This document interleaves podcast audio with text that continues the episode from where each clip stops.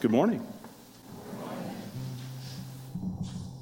You brood of vipers. Yeah, you. How's that feel, eh? Better. My kind of guy. This morning we're picking right up in the story where we left off last week. Last week we were introduced to Jesus' cousin, John, who's the Baptist.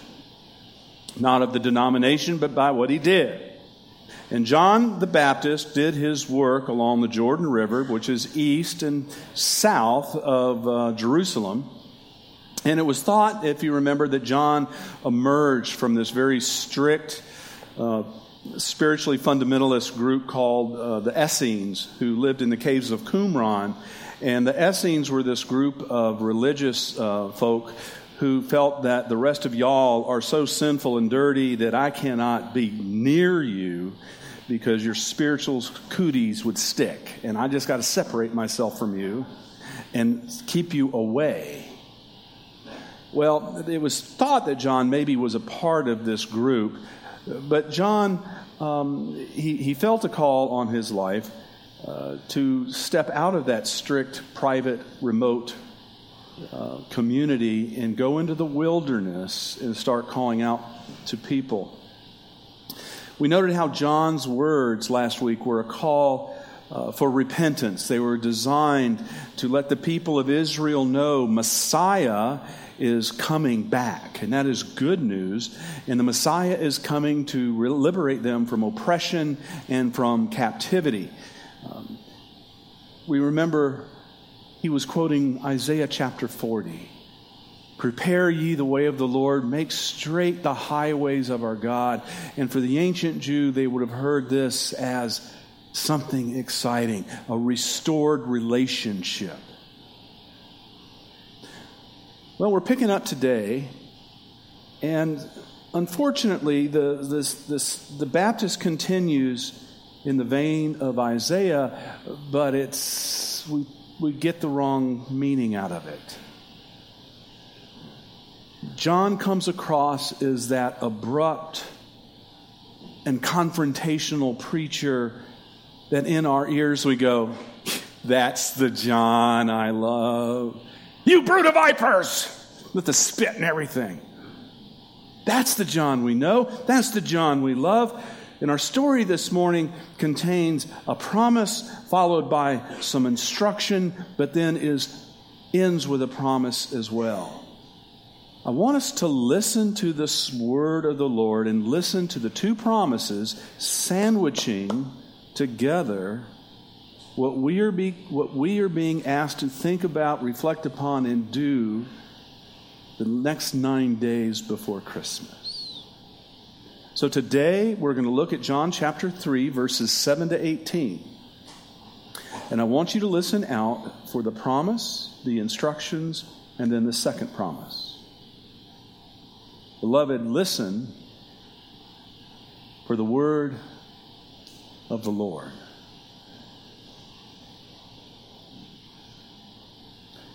John the Baptist said to the crowds that came out to be baptized by him,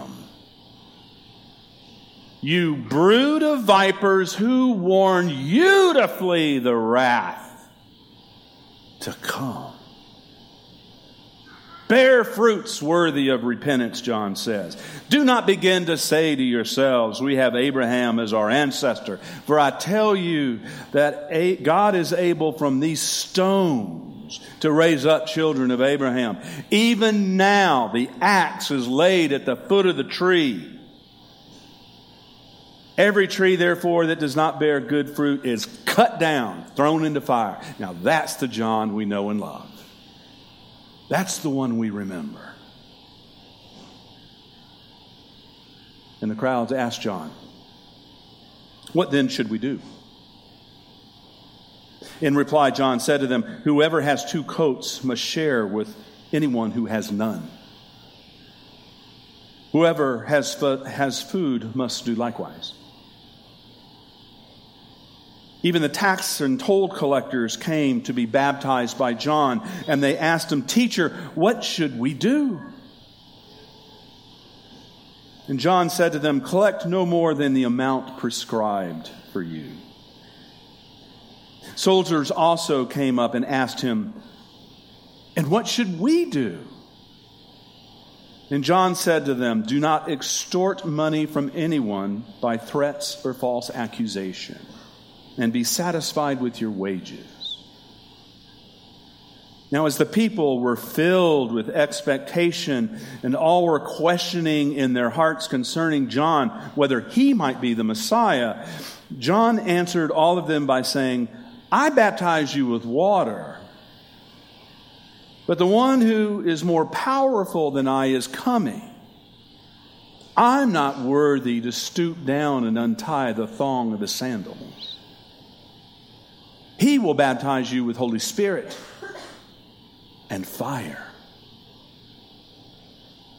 His winnowing fork is in his hand to clear his threshing floor and to gather the wheat into his granary, but the chaff he will burn with unquenchable fire."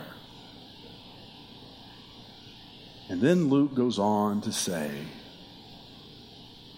"So with many other exhortations, John proclaimed" what? The good news to the people. Now, is there a bump to you right there? "You brood of vipers," to John proclaimed other good news to the people. Just, it's hard to make it fit, it doesn't it? How do we reconcile this liturgical biblical bump that we've encountered? Well, I want us to first begin by noticing the first promise in verses 7 to 9. And I want to highlight that it's a promise that you and I might not expect it to be. It's one of those sleight of hands in Scripture where we're thinking John is talking about this, but as we read between the lines, he's really talking about that. So let's dive into it. Verses 7 and 9, our first inclination is to hear John's words, "You brood of vipers," as some bad news. God's coming and God is packed off. Frankly, why wouldn't we? How would you feel if I stood up every Sunday instead of saying, "Good morning, saints, morning sinners," and I instead inserted, "You brood of vipers"? How would that get us off every morning? See, the irony is the Scripture is placed on Joy Sunday in the season of Advent. Doesn't that just make your head spin? You brood of vipers, it's Joy Sunday. In Matthew's Gospel, he has the same story, but Matthew, it's different. When Matthew has John talking, John is saying, "You brood of vipers," to a very specific group of people. That's the religious officials, the Pharisees and Sadducees. He is talking to the brood of vipers that represent the Jewish religious tradition. Luke doesn't do that. Luke, however, blows it up so we're all included into this brood of vipers.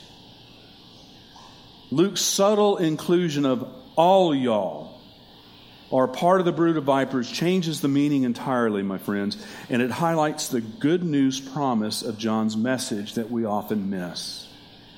Unlike Matthew, who isolates the religious institution, Luke opens up the aperture to include all the people of Israel. Like the Old Testament prophet Isaiah, Luke has John appearing to the whole nation of Israel, declaring a prophecy to get back with God. "All y'all brood of vipers, who warns you to flee the wrath to come?" This is John the Baptist at his best, isn't it? This is John the Baptist as we remember him most fondly. It's he's in your face. He's pointing fingers. He's isolating you. You can see spittle coming out of his Baptist verse. Kind of like Monty Python and the Holy Grail, and they're spitting as they're talking. And again, we're left. Where's the good news promise? Where is the good news promise? Is it God's wrath to come? Is that the good news? What's this wrath look like anyway? This is a bad news promise, preacher. We hear these words, and we think that God's coming, and God is hacked off. He's full of anger. He's full of wrath. He's breathing fire. And God is about to go postal on everybody.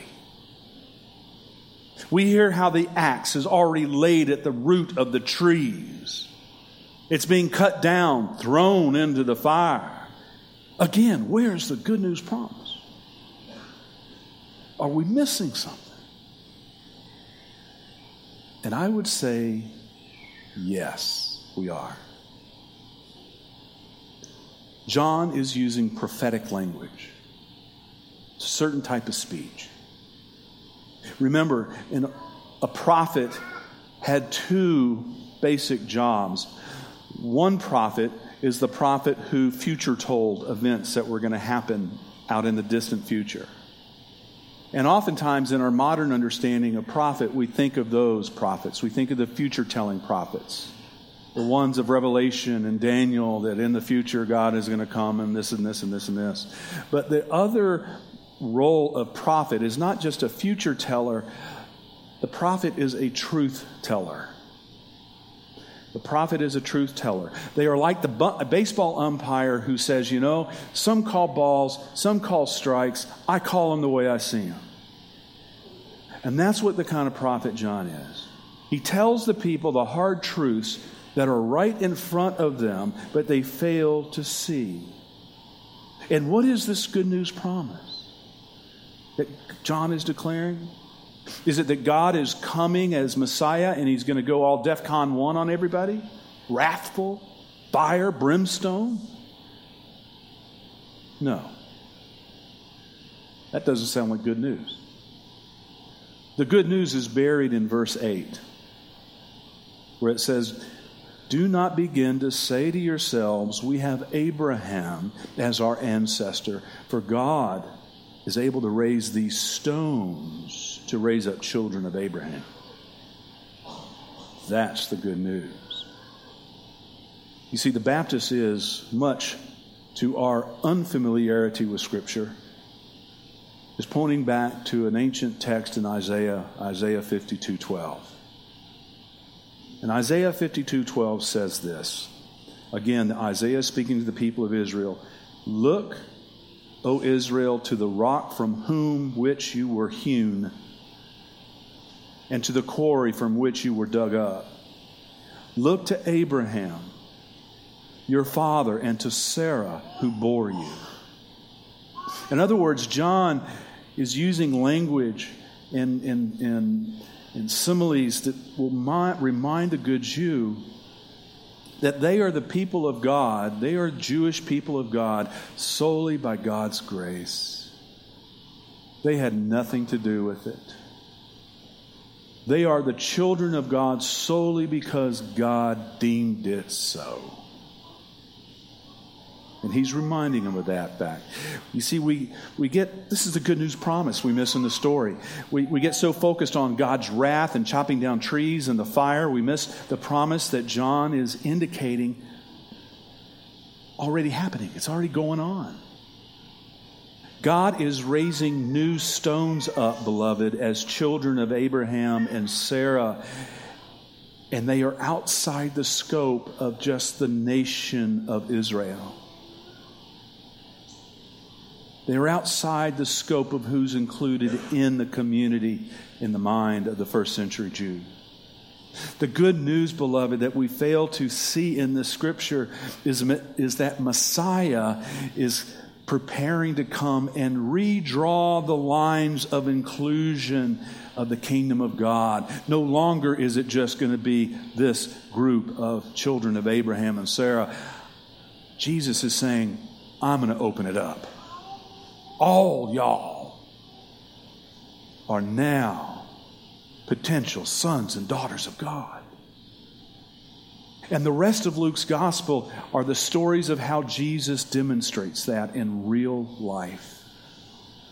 This is the overture. This is the theme that Luke is setting up. Jesus is redrawing the boundaries of what the nation is and who the nation is comprised of. And that is good news. Amen? And yet with that great news comes instruction. Verses 10 through 14 include the instruction that John is giving the people. And we have three groups of people. We have the crowds, we have toll collectors, and we have soldiers. And they all asked John the exact same question. Did you catch it? What should we do? What should we do? John tells the larger crowd that if they have two coats and extra food, they are to share them with those who do not. John is not calling for us to embrace some form of socialism or communism where everything is the same for everybody else. John is saying that to adequately prepare for Messiah, it means letting go of what we think is ours and remember that all we have belongs to God. Even those who do not share in the same material blessings, they are sons and daughters of God. It's not about sharing so everybody is equal. It's about sharing intentional, expressed love of God, what we call agape, to others who may not, one, have experienced it yet, or even two, and this is harder, to those who don't deserve it. Whew.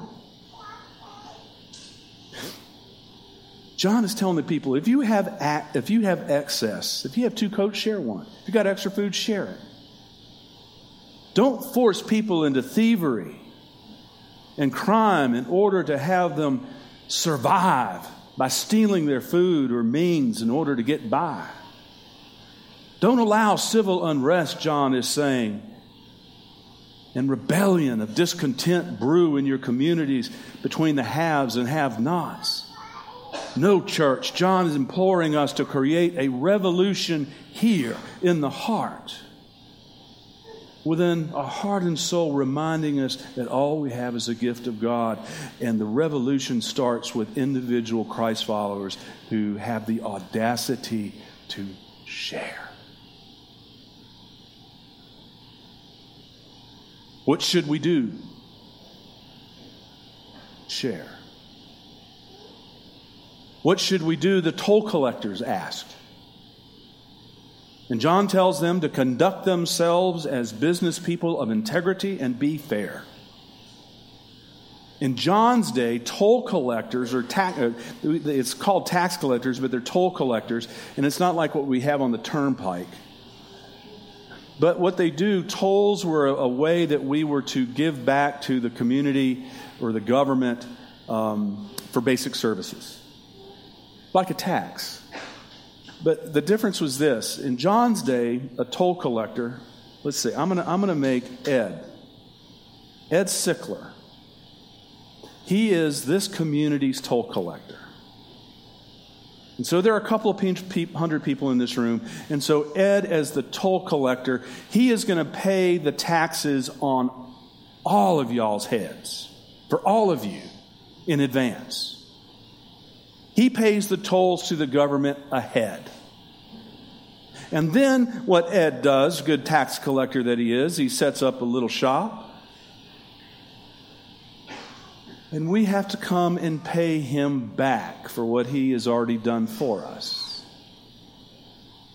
Thing is, Ed doesn't like me. He doesn't like my wife. He doesn't like my family. He doesn't like the people I hang around with. So Ed is going to charge me double.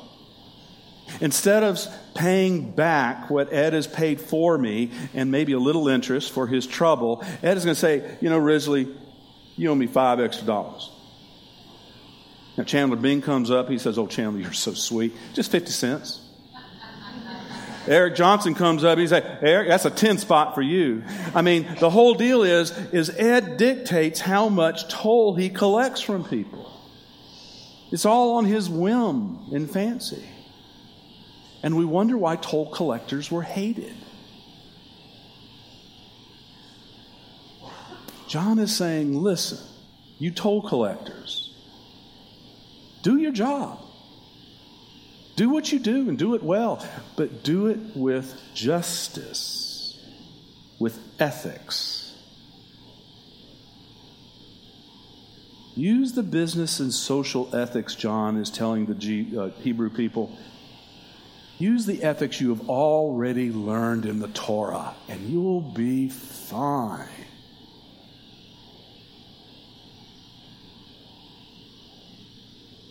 What should we do? Cried the soldiers. Now, these are soldiers not of the Roman guards, perhaps. These are mercenaries often that are hired from other countries to do the bidding of Caesar or the king. Soldiers of that day were more like a neighborhood mob boss.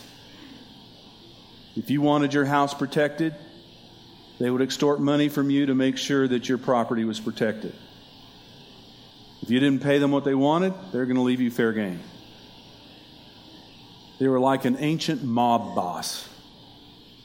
And they would extort money out of people for their protection and security. What are we to do, they are asking? And John is simply saying, trust God and acknowledge God with what you have. Live simply.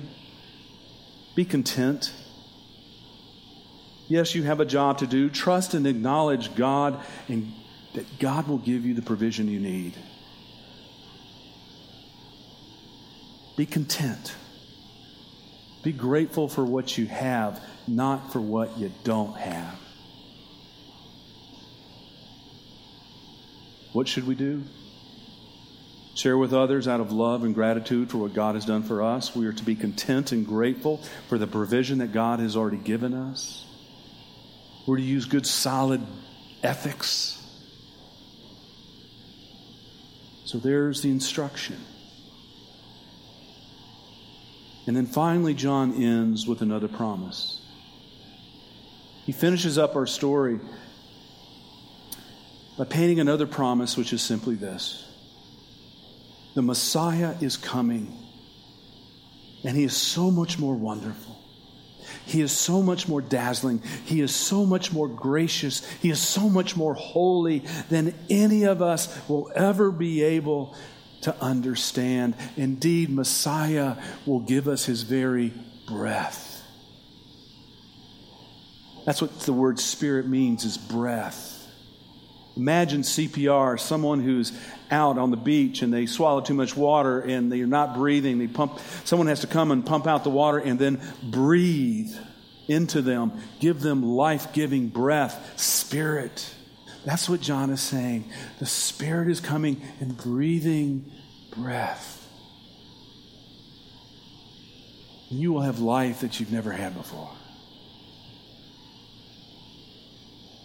So,